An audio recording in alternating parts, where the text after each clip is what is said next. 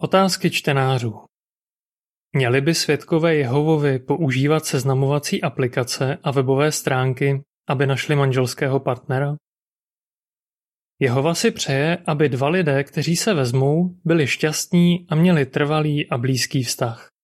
Pokud přemýšlíš o manželství, jak můžeš najít vhodného partnera?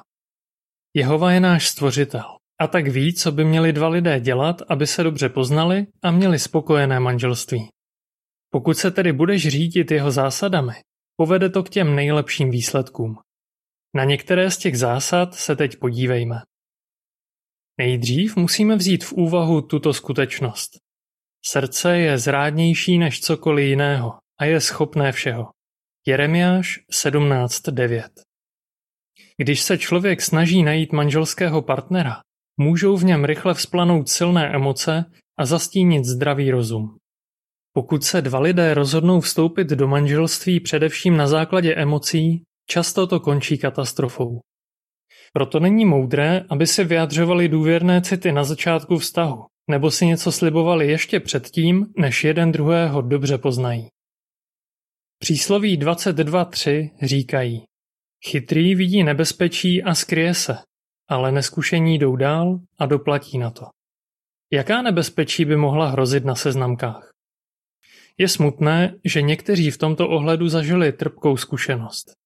Seznámili se s někým přes internet, začali s ním chodit a později si uvědomili, že je citově zneužil.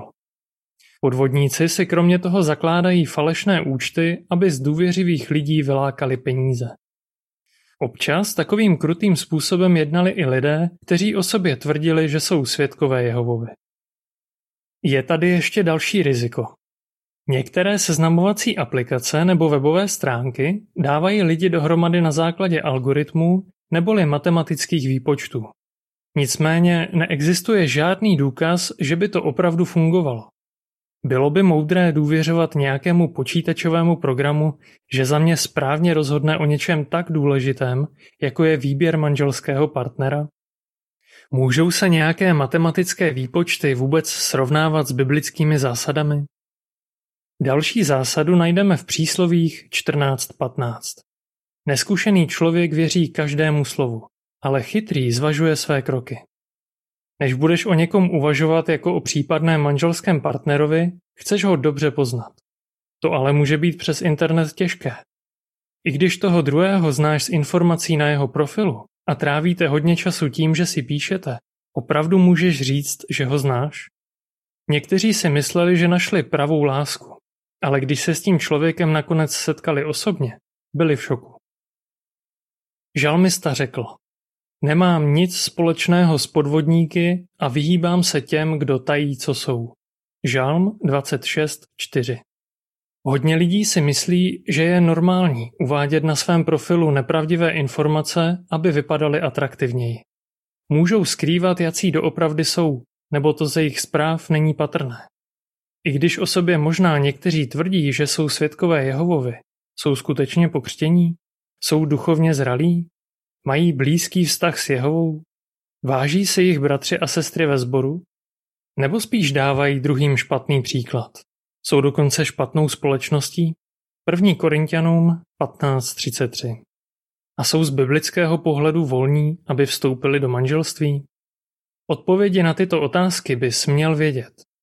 Je ale těžké je zjistit, pokud tě nepotvrdí jiní svědkové, kteří toho člověka dobře znají. A samozřejmě věrný Jehovův služebník by ani nepřemýšlel o nerovném svazku s nevěřícím.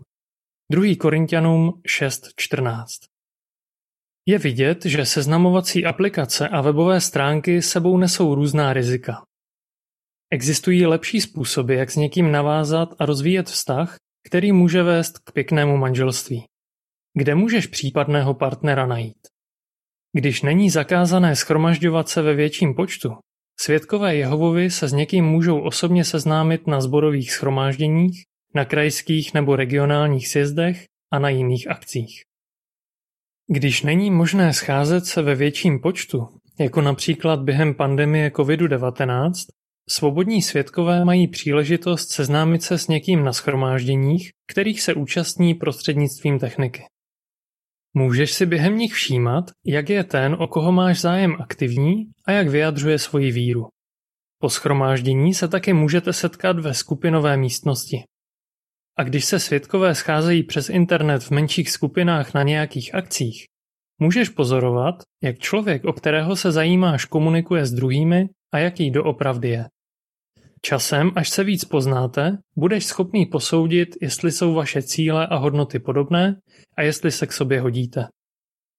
Když svobodní lidé hledají případného partnera v souladu s biblickými zásadami, nejspíš zažijí to, co říká jedno přísloví. Kdo našel dobrou manželku nebo manžela, našel poklad a získal Jehovovu přízeň. Přísloví 18.22 Konec článku